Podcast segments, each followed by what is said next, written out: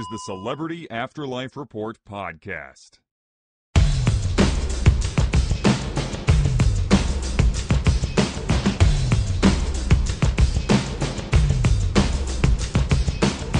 Well, I'm sitting in front of a microphone.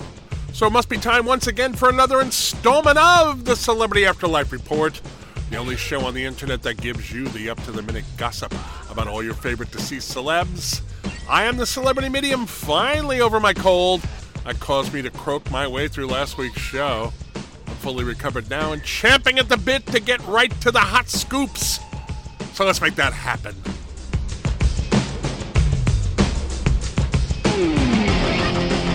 On last week's show, I gave you the story about Abraham Lincoln's insistence on pursuing a career as an MMA fighter and his wife Whitney Houston's threats of a divorce if he followed through with it. Regular listeners know that Abe and Whitney, who have been called the next world's hottest couple, have had their ups and downs over the past year or so. All through things, however, reports were that they were very happy together. Now, Whitney's understandable concern for Abe's well being is causing a rift in their relationship. Honest Abe, which apparently is going to be his in ring moniker, has moved out of their home and is living in the gym where he is in training for his first bout. My reports are that Houston is telling friends she doesn't want to go ahead with her threat but she doesn't know what else to do to convince Abe not to get inside the octagon. The latest news is that we now know that his first fight will be coming up in a few weeks and that it will be against new arrival to the afterlife, Muhammad Ali. Ali only transitioned to his new existence about two months ago, so he hasn't had time to train for an MMA fight Word is that he will be fighting as a boxer against Abe, who will be using multiple techniques against him. Now, on the earthly plane, those type of mixed fights have traditionally not gone particularly well for the combatant who didn't have multidisciplinary training.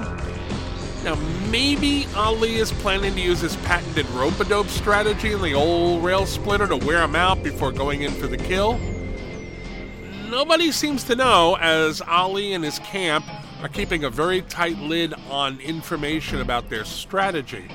But under any circumstances, we'll know what happens in a few weeks.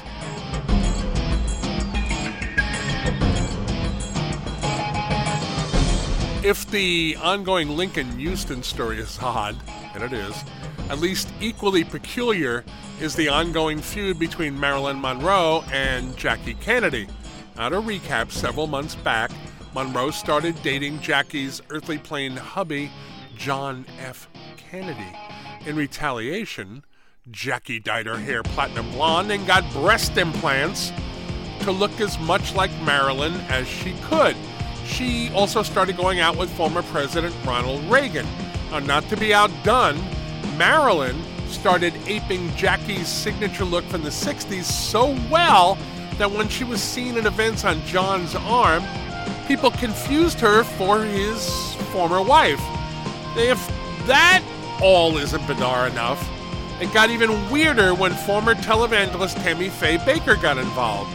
Bakker has been doing a TV judge show for a while now.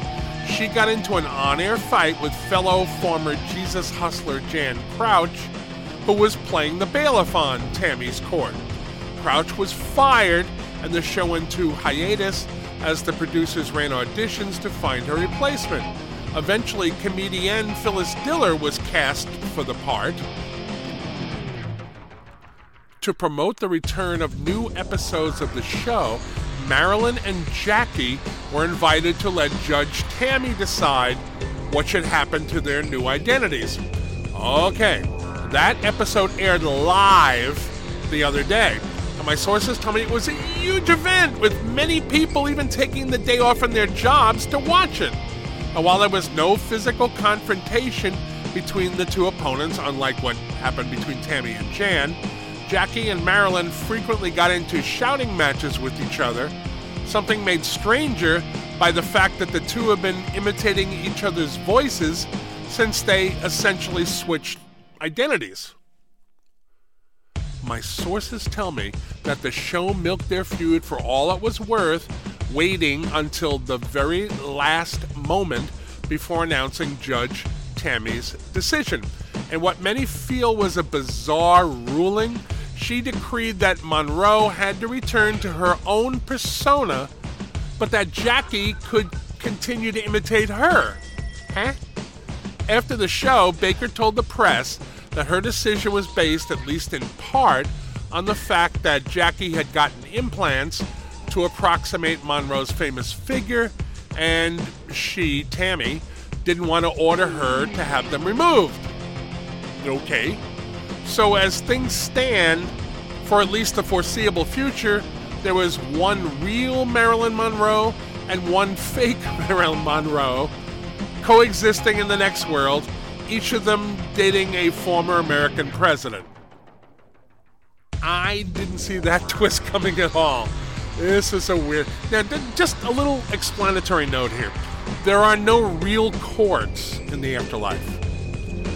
It doesn't, doesn't exist. This is a TV show, just like any TV show we would see here on Earth.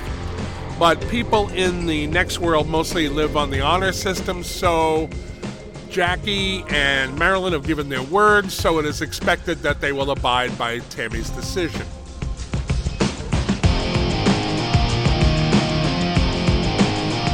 Several weeks ago, I told you about Size Doesn't Matter, a new afterlife sitcom starring Hervé Villechaize, the little person who played Tattoo on Fantasy Island, and Nell Carter, a plus sized black actress who was a staple of 80s earthly television.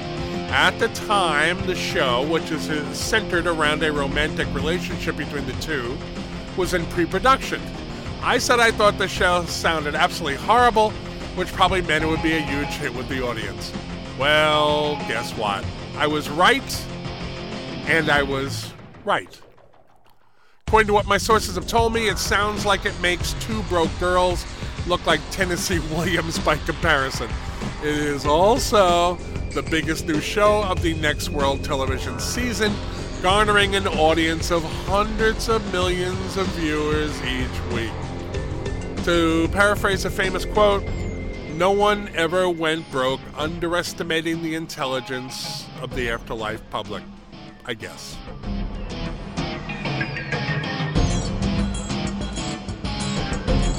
Uh, last week, several weeks back, did I say last week? I meant lastly. Several weeks back, I told you that Joanie Laurer, the former wrestler known professionally as Chyna, had arrived in the next world. She was immediately approached by Vince McMahon Sr., father of the current chairman of World Wrestling Entertainment, to join his Shakespearean acting troupe that performs in an enlarged copy of the Bard's Globe Theater. Now, that was a great honor for Laurer, as the company, in the style popular at the time of Shakespeare, had always only used men for all parts. Chyna gratefully accepted the offer, and I am now informed by a source that she has just had her first on-stage appearance as the female lead in The Taming of the Shrew. The source, who was at the show, tells me that Laura was so good that it only took a few moments for him to stop being distracted by her very buff physique and lose himself in her performance. Some of the reviews of the play had similar sentiments, one critic saying he can't remember the last time he saw an actor of Laura's caliber. Laura is said to be ecstatic over the raves, saying she has never been prouder of anything she's ever done. Okay, I'm done here for now. Time to lock up the Celebrity Afterlife Report studio until next week. Hope you will join me back here then, and that in the meanwhile, you will help spread the word that the report is available for free on iTunes, in the Google Play Store, and on KCHUNG Radio, AM 1630 in Los Angeles. I'm the Celebrity Medium. Thanks for listening.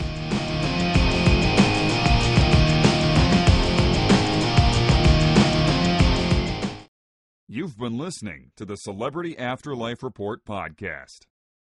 To ask a question about your favorite deceased celebrity, call 818 3 My Dream. 818 3 My Dream. 818 369 3732.